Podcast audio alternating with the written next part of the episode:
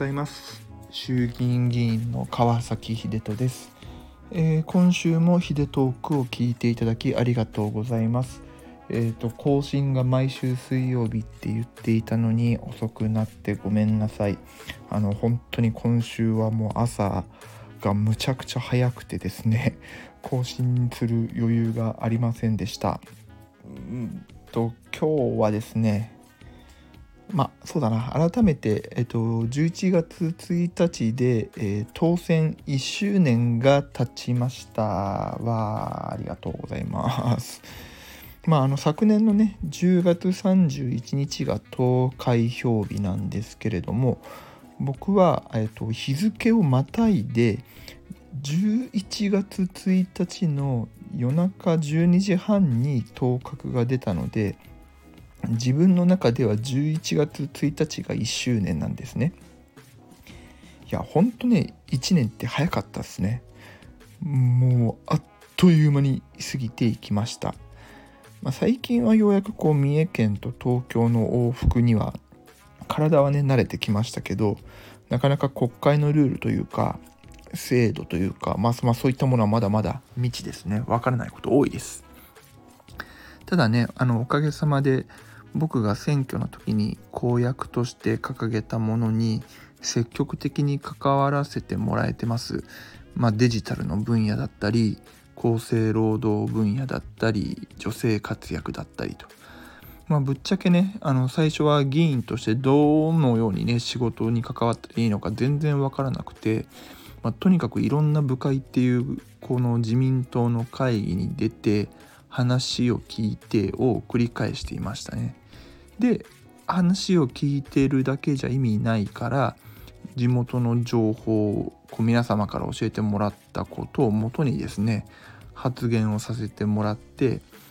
で芯を食った意見だとその後に先輩議員に声かけてもらえたりなんかその会議の役員に入れてもらえたりとかさまざ、まなこうチャンスをもらえたりするっていう感じです。まあここ最近は司会をやらせてもらったりメディアブリーフィングって言って、まあ、メディアのねこう記者さんたちに今日の会議はこんなことやりましたみたいなものを報告する場をねいただいたりしましたね。でねジレンマなのが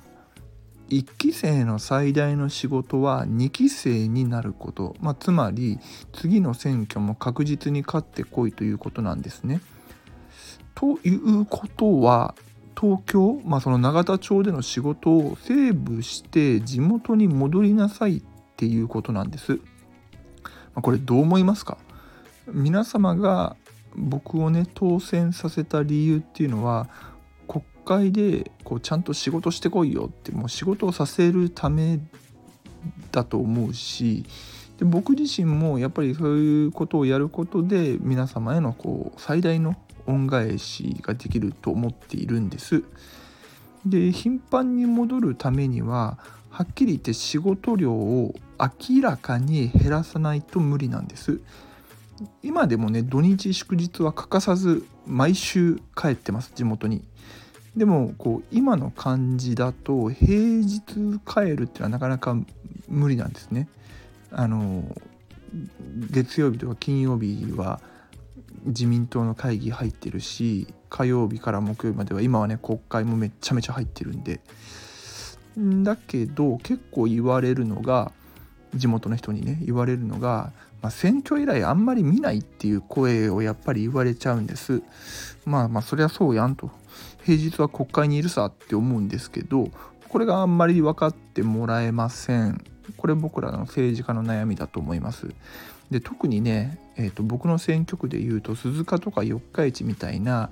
今までこう与党のね国会議員がいなかった地域は何ていうかな基準がねえっ、と県会議員さんと同じになっちゃうんですね県会議員さんってもう常にこう三重県にいるので頻繁に会われるかもしれないんですけどもそこが基準になっちゃっているのでなかなかあの国会議員っていう平日いないっていうことにねなんかピンとこないっていう方々が多い気がしてます。なのでここにある課題っていうのはえー、いかにね国会で仕事をしながら地元の人とコミュニケーションを取れるかっていうことなんです。さっきみたいな意見を言われる方はやっぱり同世代じゃなくてね年配の方が多いです。だからなかなかねあの例えば Zoom というようなねオンラインとかでのミーティングとか、まあ、メタバースなんてなかなかこう受け入れられないなかなかデジタル技術ではカバーしにくいところなんですね。じゃあ毎週じゃあ手紙出すかっていうと、まあ、そんなの出してるお金はないんですよ。非常にこう悩ましいところです。で当然1期生で1期だけで落ちるわけにはいかないです。まあ地方の方がね解決しなきゃ課題っていうのがむちゃくちゃ多いし僕としてもこれ絶対ね早く解決したいですからまあそういうわけで今は与えられた仕事をしっかりと消化しながら、まあ、体が潰れない範囲でねまあもう無理して地元回りするっていう、まあ、これはうちの親父とかもやってたんだろうな。もう昔ながらのスタイルをね僕もしながら。だけどやっぱり時代も流れているのででもこう今のね時代に合った良い方法っていうのを考えようと思います。もし皆様も何かいいアイデアがあったらですねこんなことやってみたらいいんじゃないっていうのあったら是非教えてください、えー、毎週水曜日って決めていたのに更新が遅くなって本当にごめんなさい、えー、今週も1週間ってもう半ばなんだよね。まあいいや今週も1週間。頑張ってください。じゃあまたね。